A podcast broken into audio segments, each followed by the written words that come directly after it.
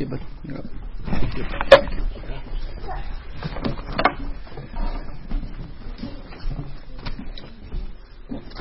Please turn, if you would, to um, Romans chapter 3, um, verse 27 to 31.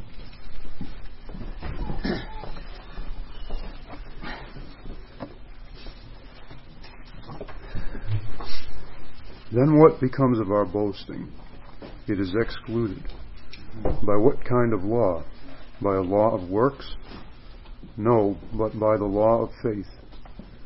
For we hold that one is justified by faith apart from works of the law. or is God the God of Jews only? Is he not the God of Gentiles also? Yes, of Gentiles also, since God is one, who will justify the circumcised by faith and the uncircumcised through faith. Do we then overthrow the law by this faith? By no means. On the contrary, we uphold the law.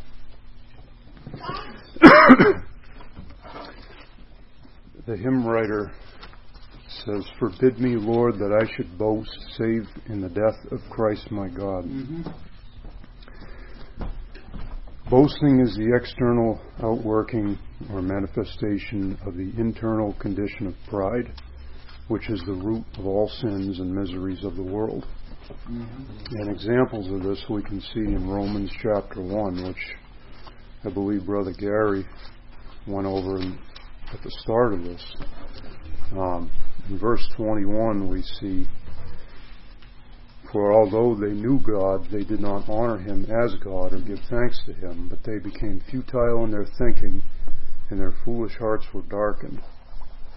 Claiming to be wise, they became fools and exchanged the glory of the immortal God for images resembling mortal man and birds, animals, and creeping things.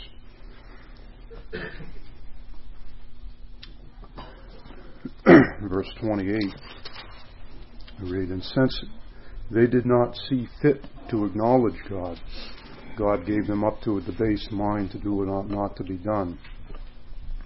So we see everyone has access to truth that is, knowledge of the true and living God. But rather than humbly submitting to the truth, we put ourselves over the truth and become arbiters of truth ourselves. Notice that people think they are wise. You commonly hear said, This is what I think the truth is. This is what I feel the truth is. This is what I've experienced. So it's based on experience or reasoning or logic or some mystical experience. But all the while, people put themselves at the center as the final determiner of what is true. Paul says we exchange the truth of God for a lie. People still worship, but the object of worship ends up being something more manageable, something we can still exercise control over.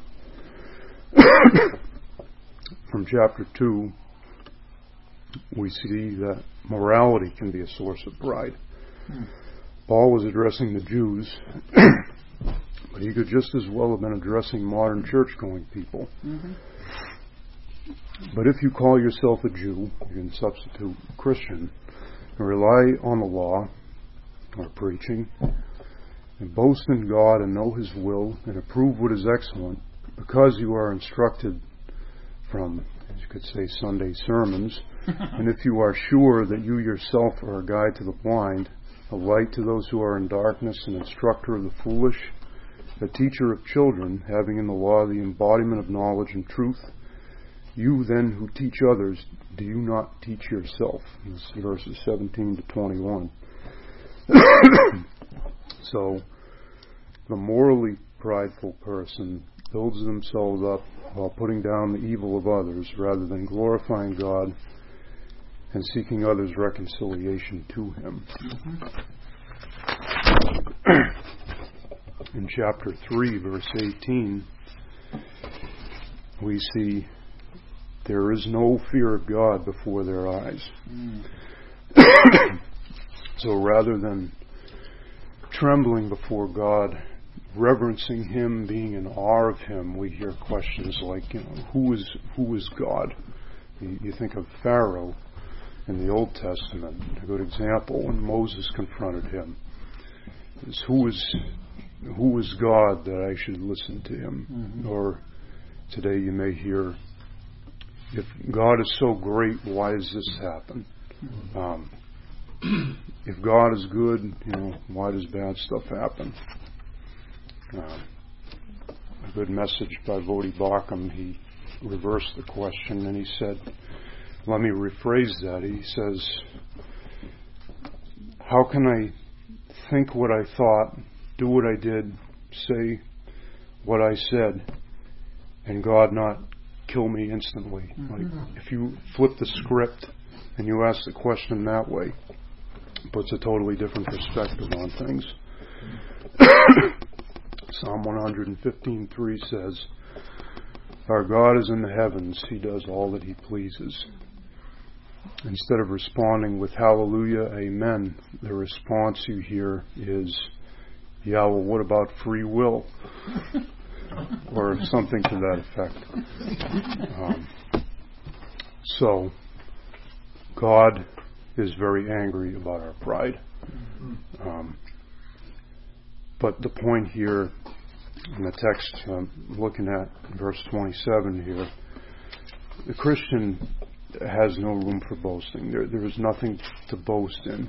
1 Corinthians 4 says, Let him who boasts boast in the Lord. Mm-hmm. And uh, Jeremiah chapter 9, verse 23 and 24 Thus says the Lord, Let not the wise man boast in his wisdom, let not the mighty man boast in his might, let not the rich man boast in his riches, but let him who boasts boast in this, that he understands and knows me, that I am the Lord who practices steadfast love, justice, and righteousness in the earth.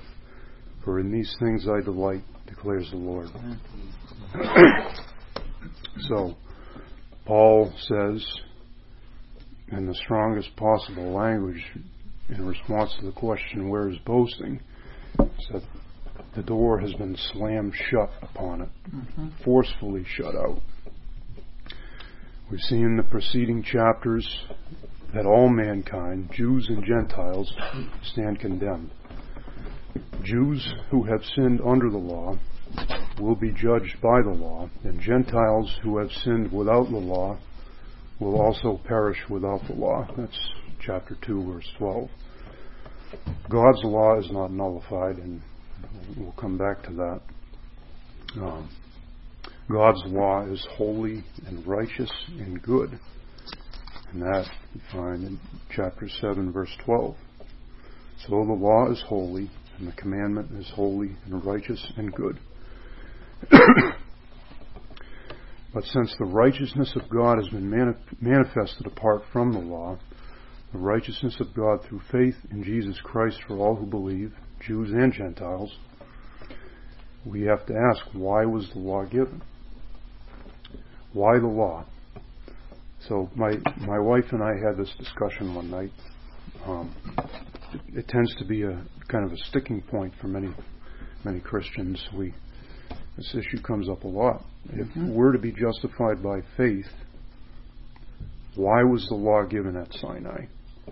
Which seems to be, at least from our perspective, another means of attaining a right standing before God. Why was the law given? Um, see in verse 28, which, and I'll come back to this too, that one is justified by faith apart from works of the law.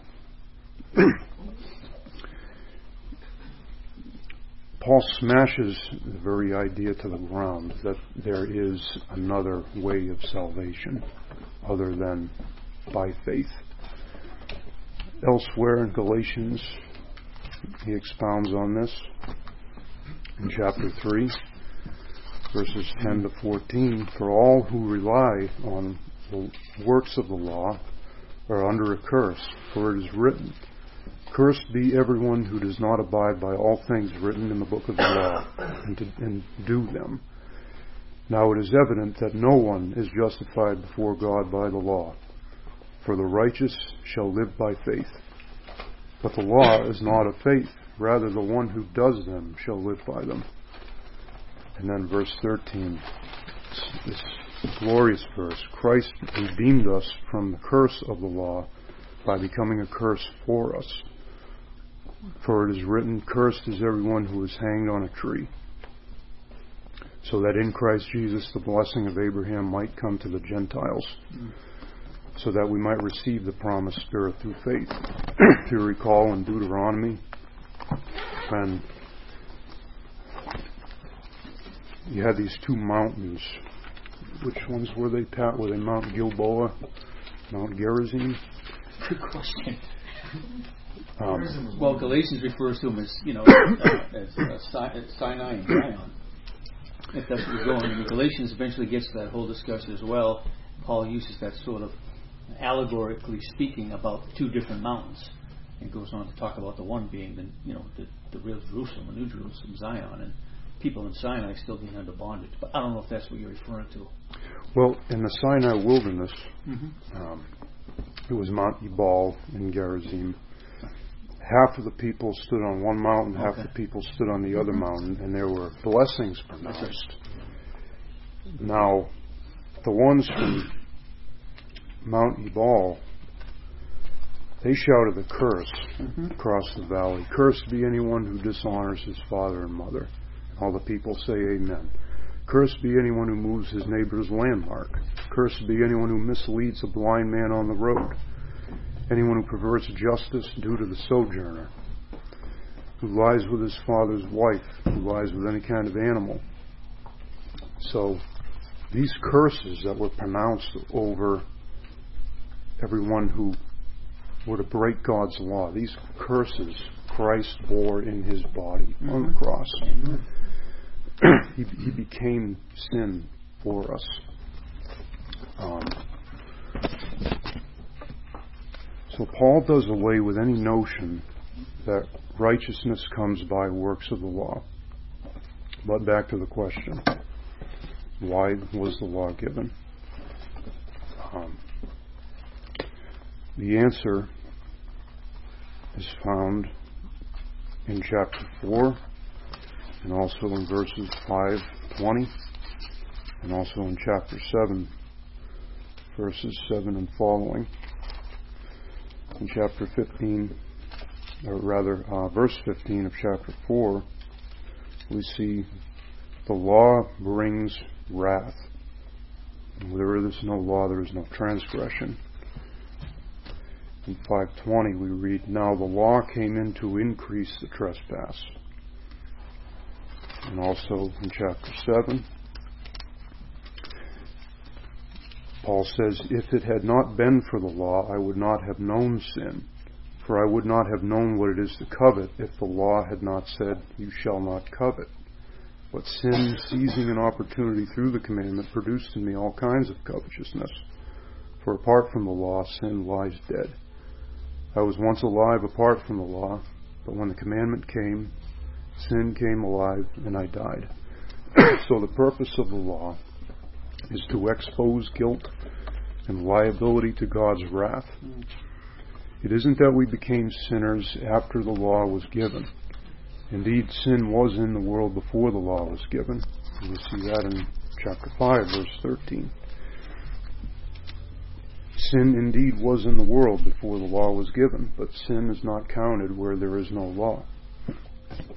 it was never, the law was never intended to be a means or a system of justification.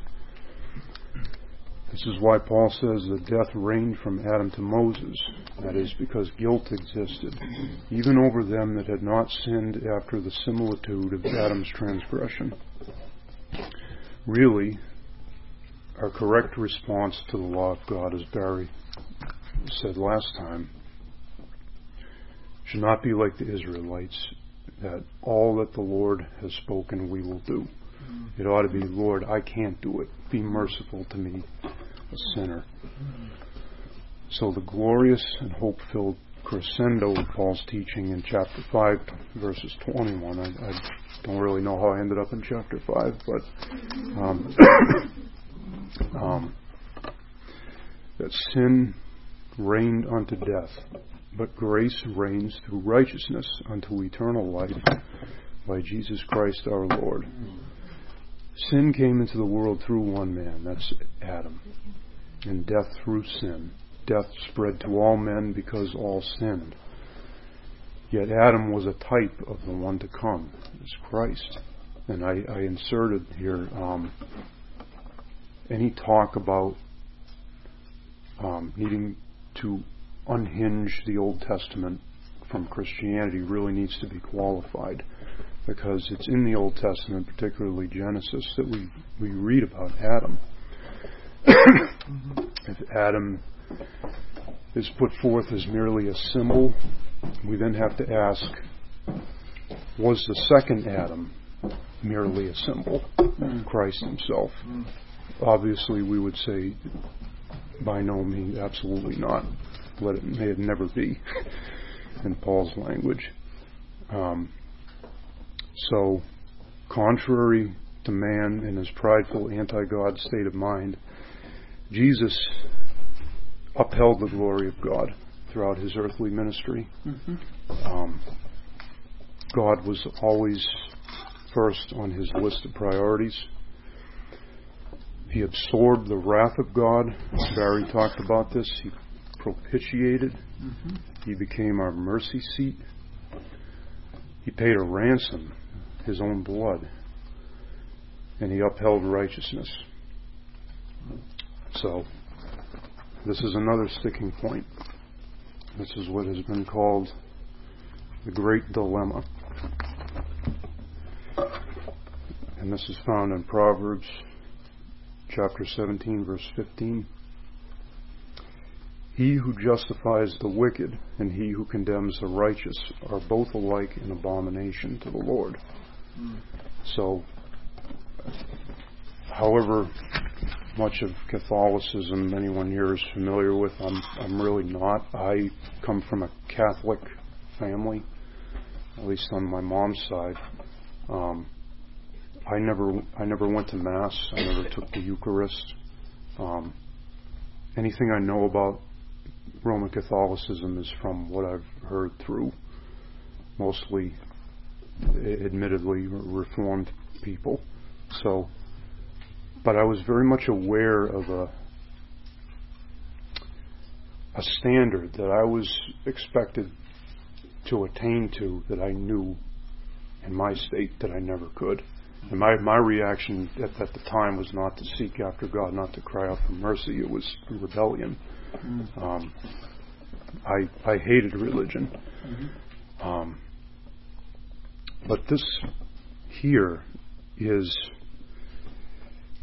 this is the sticking point. This is um, we're accused apparently by Catholic theologians of embracing what they call a legal fiction.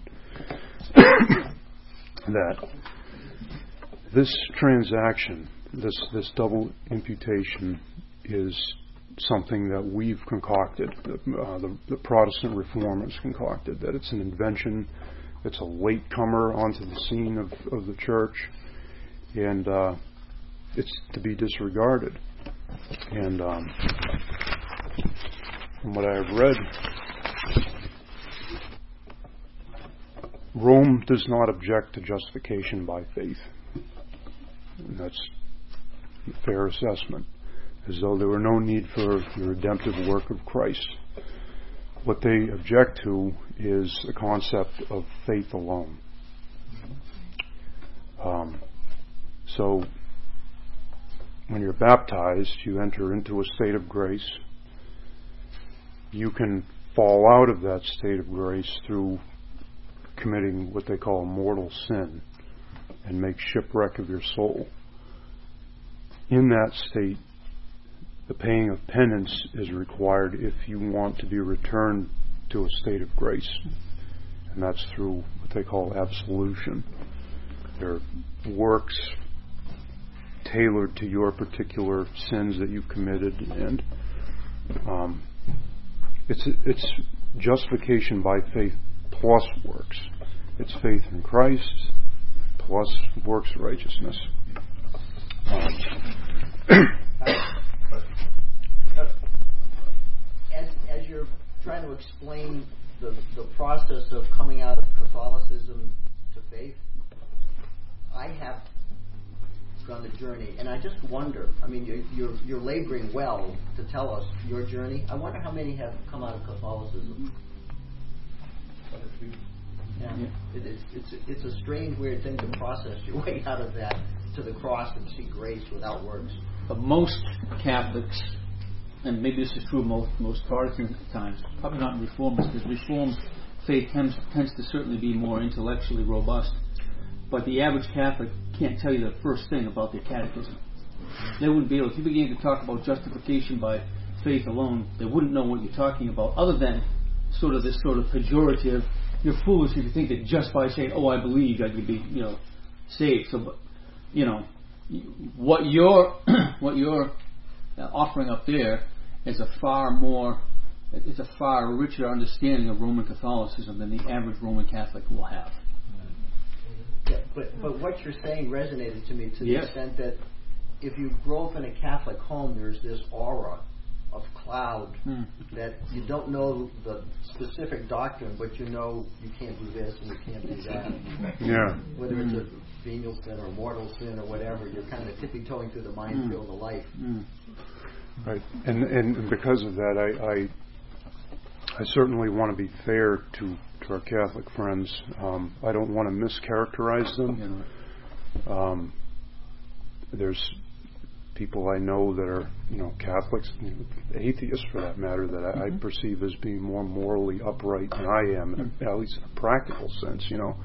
But that's not what we're talking about here. We're not talking about works of righteousness. We're talking about a transaction that took place on the cross, that double imputation of our sins onto Christ and Christ's righteousness unto us, um, which, according to Catholic theology, that, that is considered a, a legal fiction.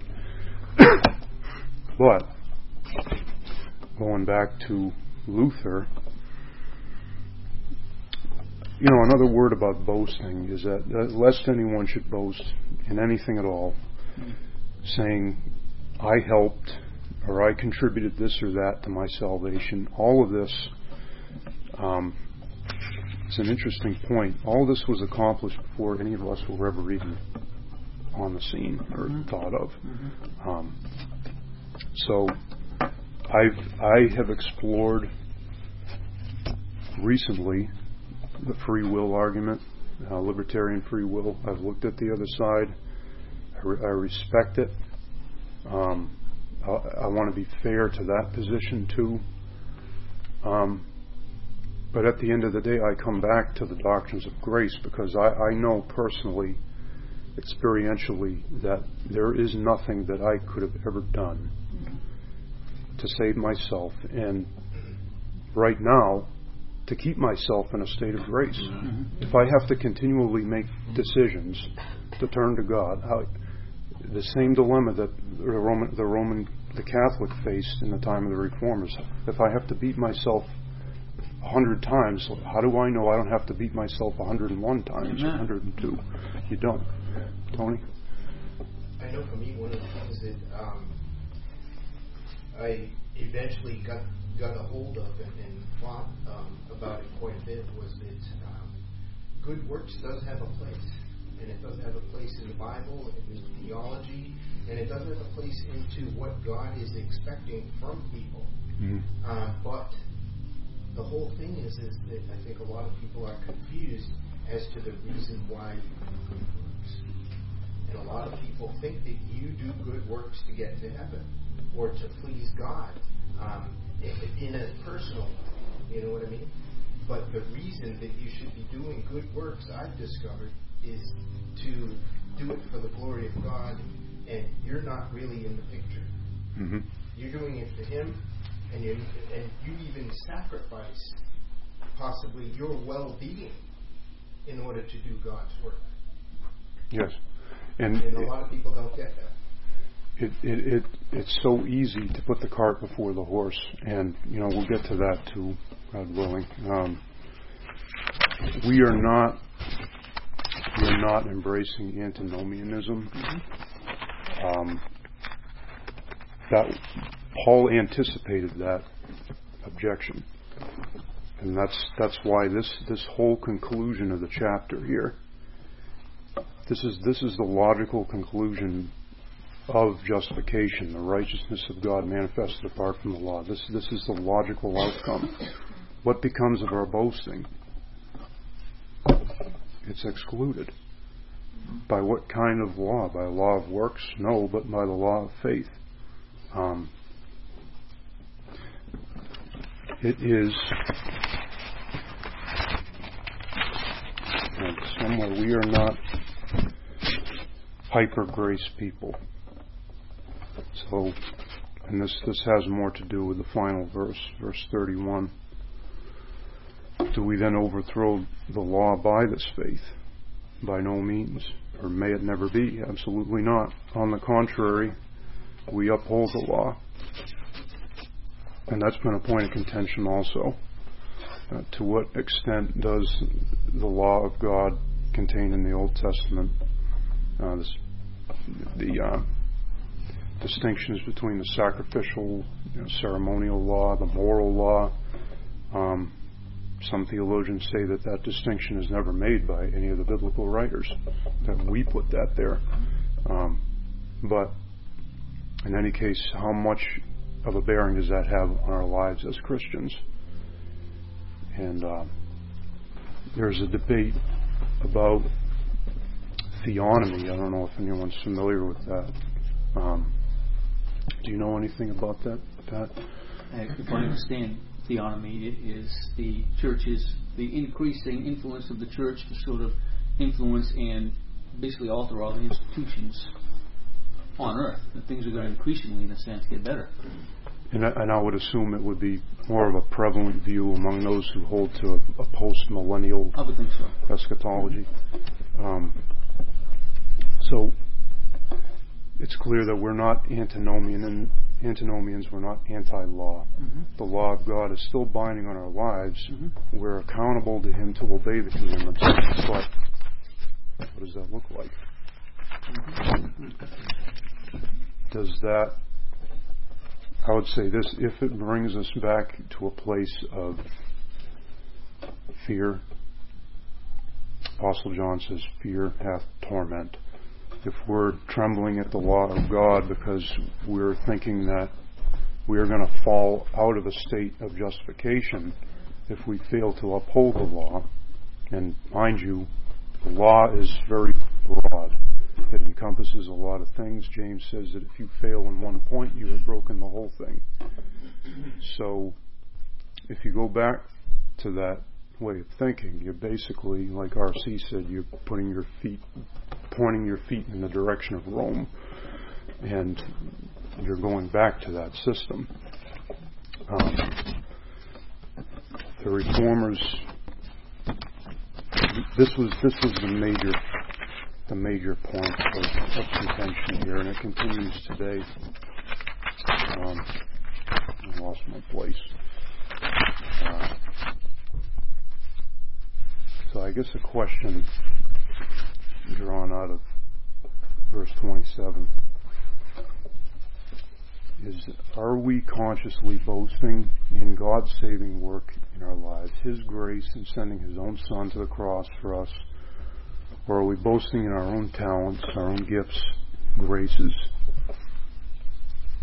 Because the next four chapters, Paul talks extensively about faith, the place of faith. And why, beginning in chapter 4, why Abraham, our forefather according to the flesh, Paul talking about his national heritage, Abraham was not justified by works, but by faith. This was while Levi was still in Abraham's loins. if you read the book of Hebrews, the sacrificial system hadn't been instituted yet. Uh, the law had not been given at Sinai yet. Um, so the importance of this teaching, this justification by faith, in verse 28 now, how we identify as evangelical Protestants It can't be overstated.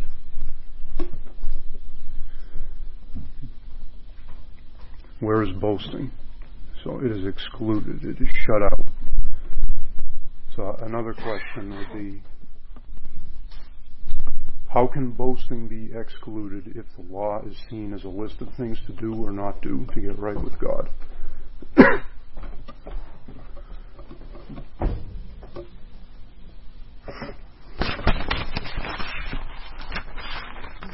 I have a couple of quotes here from some uh, very smart people I wanted to read.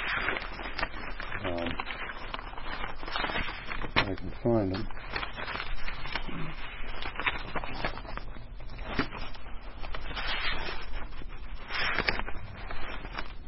Never, never mind. I forgot them at home. they, were, they were really good too, and one of them was by our hero uh, C.S. Lewis. Mm. Um, do not mistake for your own God's good gifts to you through nature. Mm. Mm. Um, he's talking about how if you grow up in a in a factory A type of scenario where you know all your psychological faculties are working fine and good upbringing, whatever. That's that's great. That is a gift from God. Um, but don't boast in that. Um, basically, he says if, if you're content with being a nice person, a moral person, um, living a good life, giving sacrificially, you know, giving a charity, um, you're still a rebel. Mm. You're still outside of being justified by faith in Christ. You you are still this this is the way of salvation. There is no other. Um, this is this is the way God has appointed. You know, Luther said we're not the right man on our side the man of God's own choosing. Christ is the chosen one. He is the one who has been appointed to save his people. Mm-hmm. Um, because all have sinned and fall short of the glory of God. so,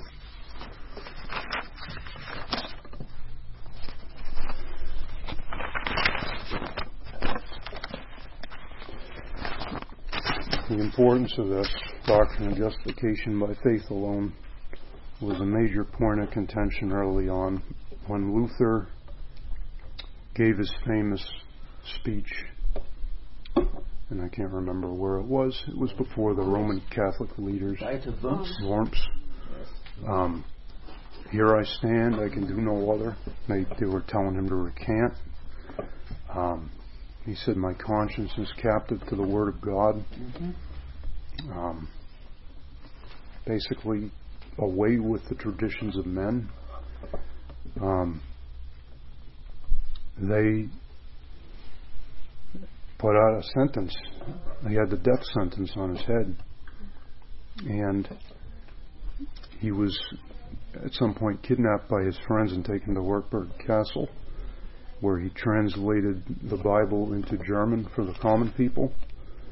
And when he translated it, verse 28 here, he, he did insert alone. For we hold that one is justified by faith alone, apart from works of the law. So that is one of the main points at which the Roman Catholic Church comes at Protestantism and says, see, this was added later. This, this isn't what the church fathers taught when actually Luther was not the first one to add that word.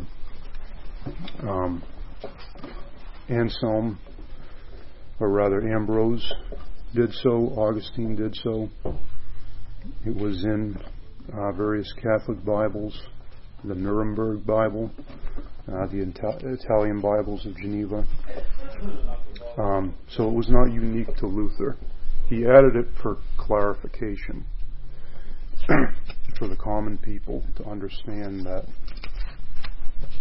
salvation or justification is by faith alone apart from works of the law, which was the, the very foundation of all Protestant theology. so, on a personal note, it, it's my view that any other view of justification, any other view of justification any, by any other means ultimately leads to self righteousness Mm. and is antithetical to the gospel of grace taught by Paul and later by the reformers. The point of debate is among people in, in the church did is that what Paul really taught? And we believe yes, that is that is what he taught. And we stake everything on that. You can ask the question from the other angle of that verse when it says justification by faith, and he had it alone, and they had trouble with that, right? But the problem is, if there's more to justification, wouldn't the scripture writers have put that in? You know what I'm saying? Why did they leave, why did they end it there? Mm. Justification by faith, period. They didn't say and being a good person or obeying the law. And so why would they silent? That's what, like you said, to make it clearer. Yep. Otherwise, they would have said it, that's a very important thing. If you're justified by faith plus something else, that's where it should have been put in. Very, yeah, very much in the same way, our, our modern English Bibles help us to understand um, understand what the biblical writers are communicating. Um, and sometimes certain certain liberties are taken, um, but it's never the accusation. Usually comes, and, and that's why I believe that Satan absolutely hates this doctrine. Um, this is attacked from all angles, and this is this is one of the accusations: is that the reformers had malicious intent. They were intentionally trying to mislead people and steer people towards antinomianism, anti-law. Um, hyper grace, you know, you, are saved by grace through faith, so you can live it up, you can sin in whatever ways you want, and, and still go to heaven. Um, but Paul, Paul answers this in verse 31. Do we then overthrow the law by this faith? By no means. On the contrary, we uphold the law. And it's an excellent study of you know what what it means to, to live by faith, but at the same time to,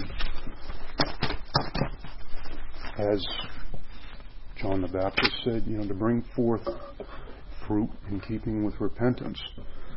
Um, Paul denies the accusation that this leads to antinomianism.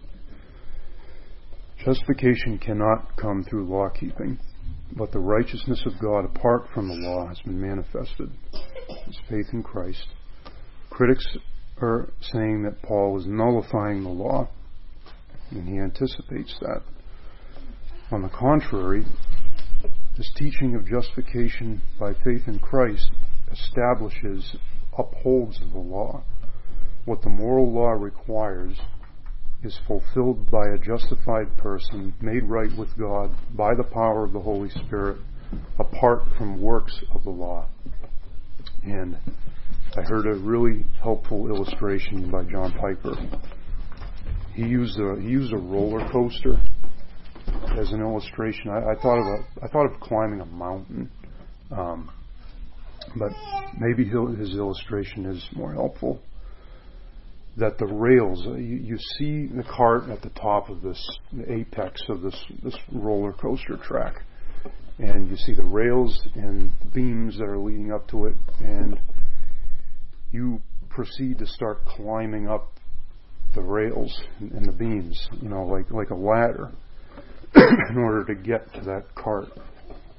Um,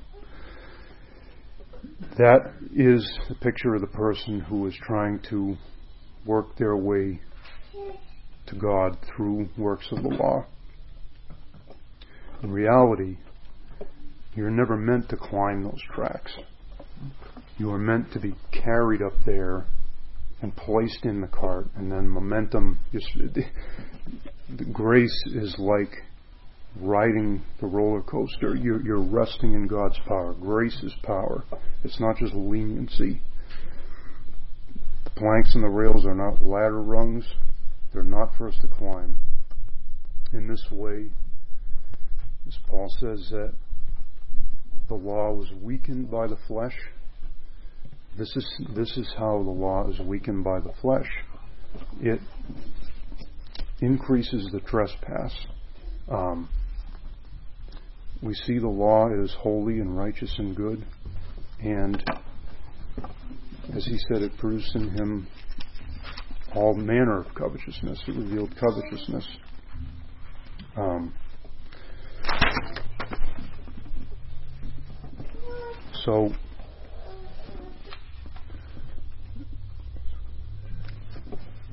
the works of the flesh will start you to climbing the rails, and eventually you will fall off and die. Um, this actually brought me to um, a well known verse from Isaiah chapter 40 at the end of the chapter. Even youth shall faint and be weary, and young men shall fall exhausted. But they who wait for the Lord shall renew their strength. They shall mount up with wings like eagles. They shall run and not be weary. They shall walk and not faint. So, my the picture I had in my mind was of a mountain. So, by our own strength, our own willpower, we're climbing this mountain. By works of the law, we're trying to make ourselves right with God. and no flesh will be justified in that manner. But God, in His grace, He swoops down and He picks us up, and we soar high on His wings. And in Him, in His perfect righteousness, we fulfill the law by faith in Christ. And it is in the power of the Holy Spirit. It is all of grace. Um, yes. It's really interesting because in this verse he shows that faith is the only way to uphold the law. That actually, if you try to gain righteousness by the law, you are undermining the point of it because you could never achieve righteousness through it. And when you when you go to the law and try to get salvation from it, even though you are breaking that same law, you are a contradiction to the law and you undermine the reality of it. Hmm. Um, whereas faith is the only way um, that you can ever fulfill the requirements of it. So faith is the only way that the law is upheld, as opposed to faith overthrowing the law. Hmm. Yeah, the the works of the flesh, interestingly, end up being tied to transgression of the law. Um, the works of the flesh, Piper ties us to our own willpower based striving after righteousness. Those are actually works of the flesh. It's, it's Isaiah says, filthy rags in God's sight. Self righteousness. It's motivated again by pride. For the Christian, for the for the justified person, there is no boasting. There is no cause for boasting. It is because it is all of grace. Read that verse in 1 Corinthians chapter 4. Titus? You know, you're just, excuse me, you're just bringing up like so many thoughts like in my mind because just going off like what you're saying is filthy rags. The first thing that I thought of was it just goes to show how fundamentally important it is to see how it's by faith and by Jesus because even theoretically, if it was possible, and I say this as reverently as possible, if we live a perfect life in our thoughts, in our minds, in our actions, it would be in vain. And it would be as filthy rags, and you would be basically living your entire life seeing Jesus as a liar because it wasn't finished on the cross, was it? So even so, I think it's important to understand that even if we lived that perfect life, even if we did it, it didn't matter because we literally we, we, we totally ignored the Spirit. We totally ignored the, the saving grace of Jesus, the saving work. And that, so the whole thing is like, you have to understand it because even if you were to attain what we were all, what Roman Catholicism was trying to attain, it didn't matter. Even if you did it, even if you actually truly did it. So I just think that's kind of amazing. So. Yeah, amen, man. I hypothetically, even if we could, and it's it's it, we know intuitively. I think it's impossible. Again, it is. You're always in this kind of shadow land of doubt of how good how good is good enough. How do th- th- this is this is a sticking point for Roman Catholicism. They denounce as anathema the idea of complete assurance of salvation. Um, that it's seen as as presumption. Um, that's that's something. People were wearing uh, hair shirts and you know doing all these acts of self chastisement and you know to to put themselves in, in a state of being acceptable to God, and, and there was just never certainty. Um, on the contrary, what Paul's teaching here gives us an absolutely sure and solid foundation for assurance of salvation and everything that goes with that joy, hope, you know, peace. Um, not just the idea I'm going to heaven, but no, because I have I have a basis for a relationship with God who created the heavens and the earth, a holy God who hates sin, and I'm a sinner, but he, he did what I couldn't do. He, he, he, he sent his perfect Son to be the substitute for me. Um, this is, uh, am I going here in First Corinthians? Uh, consider your calling, brothers. I think this is only. Not many of you were wise according to worldly standards. Not many were powerful. Not many of, no, of noble birth. But God chose what is foolish in the world to shame the wise. God chose what is weak in the world to shame the strong. God chose what is low and despised in the world, even things that are not, to bring to nothing things that are, so that no human being might boast in the presence of God. And because of him you are in Christ Jesus, who became to us wisdom from God, righteousness, sanctification, and redemption so that as it is written, let the one who boasts boast in the Lord. Man, there's just there's just so much there. I this like this is our testimony, you know. Um, the psalmist, my soul makes its boast in the Lord. Let the humble hear and be glad the, the, the proper response to this is, you know, as earlier, hallelujah, praise God, amen, thank you, Lord. It's not, well, what do I have to do in addition to this? You know, because is that all there is? Is it just faith in Christ? you know, what what do I do? Where do I go from here?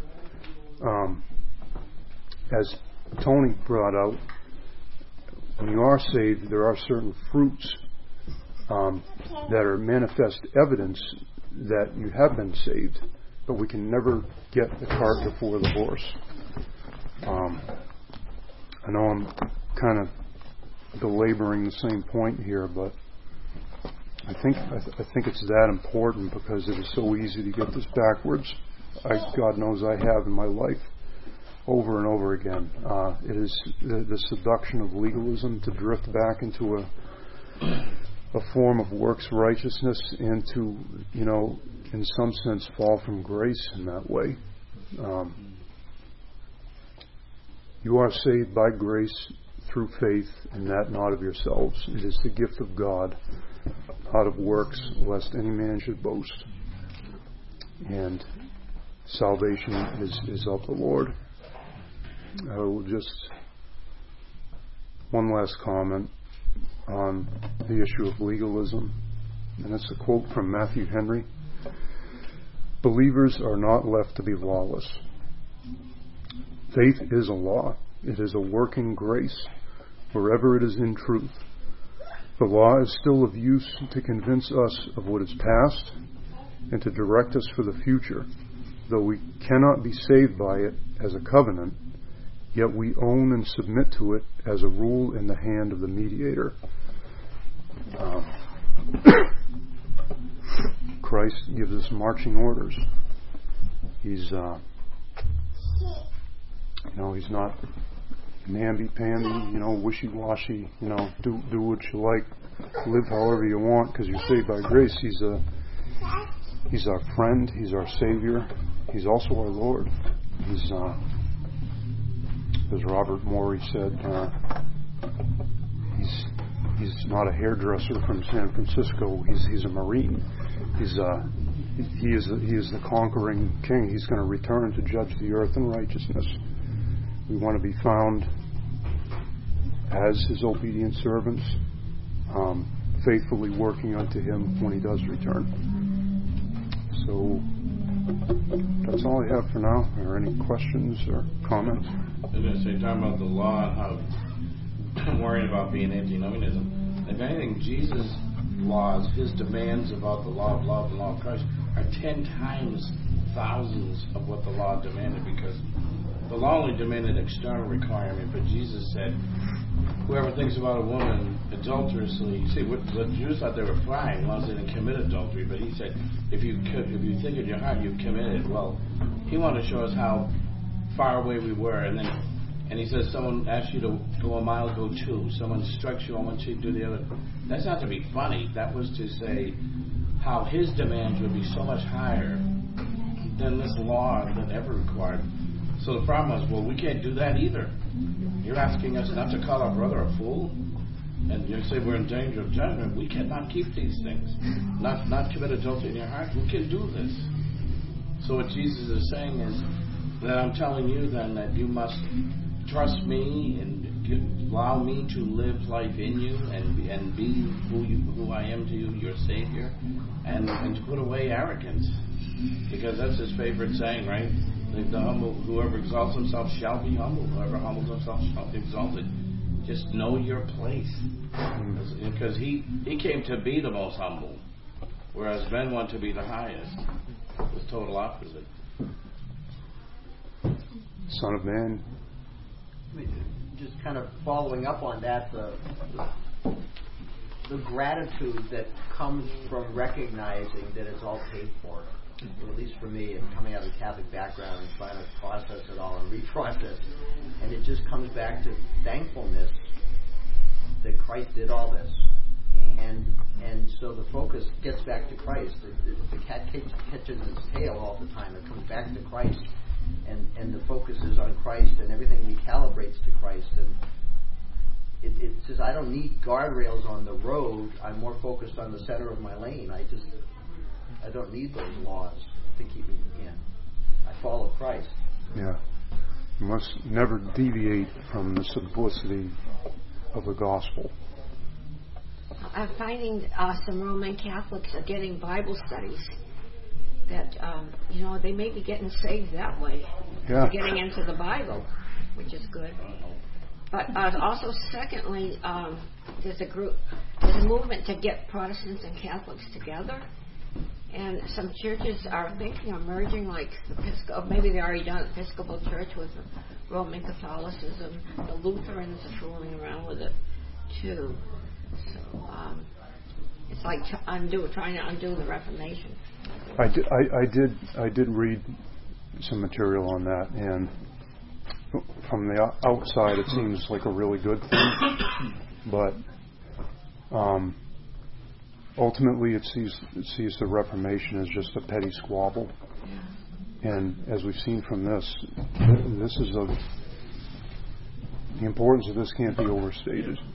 One, This petty squabble, uh, people were burned at the stake to try to, uh, you know, get the Bible translated into people's hands and to say, you know, it's all by faith. They had some awful deaths. And yeah, and their very intent was not just educational uh, liberty, and uh, no, it was to get the gospel into people's hearts. Is why they wanted the Bible translated into common language, so that people could be freed from the chains that, that they've been held by of this this works based system of, of, being justified, which is ineffective. Um, all right. Um, Rob, did you want to pray? Sure. Thank you, Lord, that uh, you pronounce clearly it is finished. Everything's paid for. It's all been done by you for us. We thank you for that. We thank you that uh, it's a gospel message of great good news that we can bring to others. We pray that the message would go out today. We pray that you'd uh, bless Pat as he brings the word and the whole worship service, that it would be glorifying to you. Thank you for all the work that Harrison did. I pray that you would bless him in his life, that he'd be able to convey this information over and over and uh, feed many as he's fed us. Pray in Jesus' name. Amen. Thank you, Harrison. Thank you, brother. Yes.